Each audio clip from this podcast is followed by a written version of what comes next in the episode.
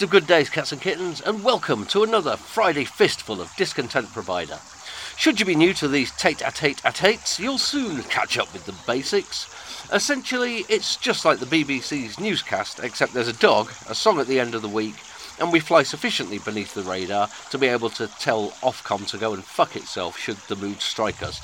Well, now I've translated that wild, untamed thought into actual speech, though, speech that will live on through the internet for millennia, perhaps, and one day provide the building blocks of a new social order of post apocalyptic hominids who have somehow brought a long buried computer back to life. Uh, yeah, it occurs to me that uh, I really ought to look into that, or I not. Tempting though it may be for a small time podcaster and the world's greatest lurcher to believe that they answer to no higher calling than their own immutable ethical code and the even more elevated cause of saying things for cheap and easy laughs, I could be wrong and one day will face the same fearful consequences currently oppressing the pandering populist panjanderums at GB News, i.e., a letter on headed newspaper mildly suggesting that it might be awfully nice for everybody involved if they knock their fucking shit off for a bit, at least during peak time viewing. Forgive me, I fear I may be rambling. The, uh, the simple truth of it is, podcast pals, that I've been somewhat discombobulated during these past 48 hours, as, as something almost unprecedented has occurred. You may well have noticed it yourself now I come to mention it, and uh, doubtless the sheer magnitude of what appears to be an almost undreamt of case of the authorities playing the game according to Hoyle, or at least a Poundland imitation of Hoyle, has thrown you for something of a loop yourselves. It's this business of the government following a lengthy public consultation not supporting the rail company's plan to close hundreds of ticket offices across the country because a sufficient number of people pointed out that doing so would provide more rectal pain than the mallet assisted insertion of a large cactus into the public Khyber. Really, one barely knows what to do, eh? What? Were you to wield the awesome power and influence of a podcaster who can just about scrape together 12 quid a month for Podbean's premium service, and, and if you are, do hit us up because we're all brothers and sisters, and I'd gladly listen to yours if you listen to mine. Uh, you, you might just think that 10 months or so of excoriating denunciations about unabashed funk stumpery in high places could have played some tiny part in this apparent sea change, and that you haven't been wasting countless hours that could have been better spent on sorting out the garden or devising increasingly complex and painful methods of masturbating. Fortunately, I think the discontent provider brand can survive this momentary sense of triumph. As per usual, innate pessimism and our almost feral animal level of suspicion and constant atavistic terror will be our salvation. They allow us to maintain a relatively cool head in these situations, and thus we can almost happily conclude not only that the shitfuckers on high never give with one hand without taking away even more with the other, but also that the main case against cutting railway station staff is that it would predominantly affect the elderly and the disabled. And uh, with the unspeakably nasty surprises the government has in store for them, uh, with relation to uh, projected welfare and pension reforms, their numbers will soon be thinned out to an extent not seen since uh, Iain Duncan Smith's pogrom cum suicidathon of 2012. There, you see? It just takes a bit of calm reflection, a few deep breaths, and the roseate glow of an illusory better world soon fades away, and we are once again soothed by the realization that we were right all along, and that they really are the most grisly, ineffable cunts. Mind you, you know, they're not exactly going to great lengths to hide it these days, so these internal struggles aren't as dicey as once they may have been. Even if one looks past the soul shattering parade of buck passing, internecine squabbling, image burnishing, duplicity, callousness, wilful stupidity, cronyism, peculation, machismo posturing, and illegal drunken all night fuck arounds being uh, exposed almost hourly by the C19 inquiry, briefly covered in Wednesday's episodes. Uh, sans skit, because frankly it's all far beyond my poor gifts of satire and parody now.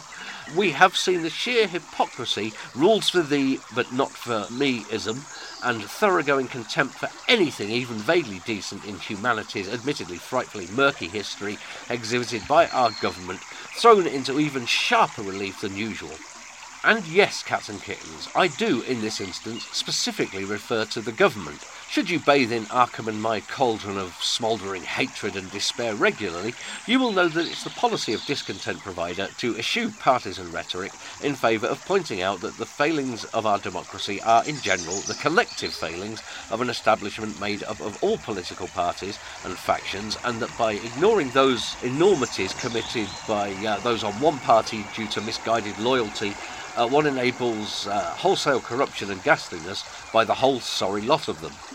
While that's still truer than anything Spandau Ballet ever might have conjured from their coke stunted 1980s imagination, on this occasion it seems that the old fault on both sides, let's have a level playing field, shall we approach, simply won't do.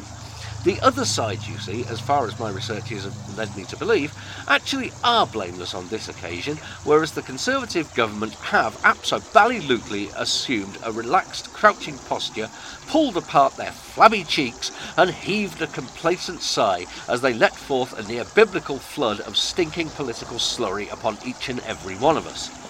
I refer to the decision made by the government not to allow the petition to make lying in Parliament illegal despite the petitions committee seeming all for the wheeze and putting forth some dash compelling arguments for it too, I might add. Uh, the Parliamentary Secretary for the Cabinet Office, Alex Burghart, a fuckstump who in no way deserves to have a name that sounds anything like Bogart, incidentally, he should be called something closer to Pee Wee Herman, uh, gave the petition the thumbs down. Monstrous enough, you might think, and you'd be quite right too, but it gets worse.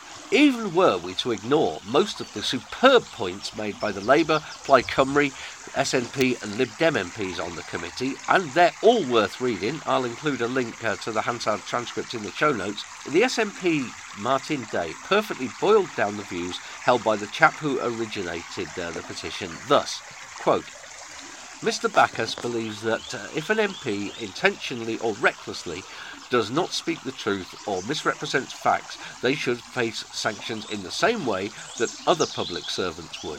It is simple. As public servants, MPs should face tangible accountability. Hard to argue with that, eh? What? Yet argue Mr. Burghart did. All right, for the most part, his defence of the status quo was pretty much that it was the status quo, and has been so ever since about the 15th century, if not earlier. Even when citing examples of parliamentary dishonesty, he still held, or rather the slithering, filth mired governor held, that Parliament could deal with things like that in its own way because it always has done and it's always worked out terribly well. At least it has for everybody who matters. I editorialised slightly uh, with that last phrase, but not, I suspect, by much. Galling as this pusillanimous past felching doubtless is, in light of other recent events, its inane shittiness paled into lily white insignificance when compared to his uh, headline argument that, quote, if honesty is one of the core values of our system, parliamentary privilege and freedom of speech within Parliament is one of the absolute pillars of the modern Constitution, and not just in the modern Constitution, the Bill of Rights 1689 in Article 9 states that the freedom of speech in debates or proceedings in Parliament ought not to be impeached or questioned in any court or place out of Parliament. So there you have it.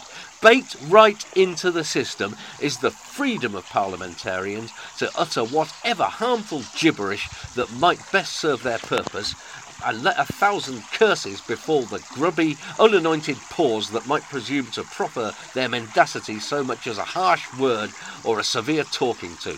It's all about freedom of speech, innit?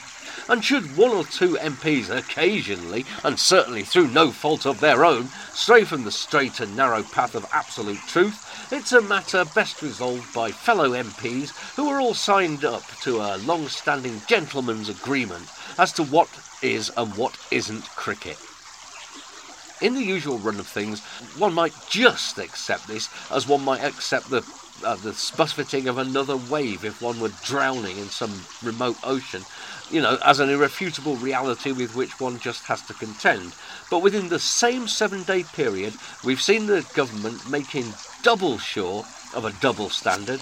Yes, Those whose arses lounge comfortably upon green leather should be free to say whatever they like. Those whose posteriors might be out and about on marches or demos, pointing out that uh, paying murder unto murder, the no frills version of the Israeli government's claim to justifiable self defence, can, nay, should, have those self same arses banged up as a terrorist sympathiser. I should hope that after all this time you appreciate that I'm not championing the right of people to go about calling for a Jewish genocide, mind you. Quite aside from the fact that I'm as anti genocide as the next cove, I've still got a clicky jaw and a twinging ribs 30 years after an anti Semitic kick in laid me low for a while.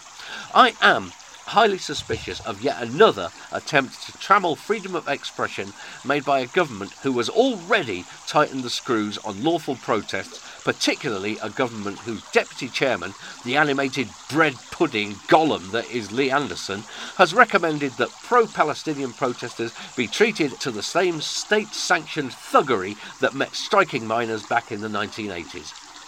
You know, cats and kittens, it's getting a mite parky these days, even here in the happy place, but the level of intellectual dishonesty and viciousness we're seeing right now does, if nothing else, keep us warm on the way home. As Arkham and I wend our way back for our tea, then, I hope you'll enjoy the song at the end and that you'll subscribe to Discontent Provider and share its many merits, its, its some merits, its, its merit, anyway, with your nearest and dearest. Until next week, then, from me, the Silver Fox, and Arkham, the Black and White Dog, cheerio.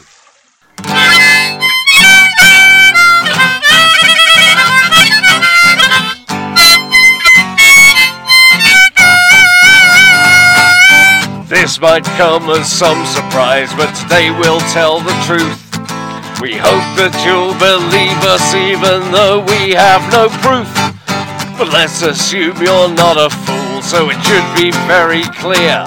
500 years of history should show that we're sincere. Sometimes it's essential that we tell a little fib. Be slightly disingenuous about what we said or did. It's not something we do lightly though, we don't lie just for fun. But now and then we have to for our donors and our chums. We're important! And you are not. That's how it's always been. We can't afford to let an unwashed horde disrupt our cozy scene. We make the laws that you obey and break them now and then. But that's our right as honourable ladies and gentlemen. We can say just what we like, safe in Westminster's bubble. But if you try to do the same, you'll find yourself in trouble. Democracy, you see, depends on a lot of useful lies. So don't impede our freedom to deceive those we despise. We need to be evasive and we need to massage facts. You need to be banged up for handing out seditious tracts. Don't assemble, don't protest, or we'll send in the plod as we do what we like as well paid tin about fascist gods. We're important, you're not. That's the way it's always been. We can't afford to have an unwashed horde disrupt our cozy scene. We make the laws that you obey and we break them now and then. But that's our right as honourable ladies and gentlemen.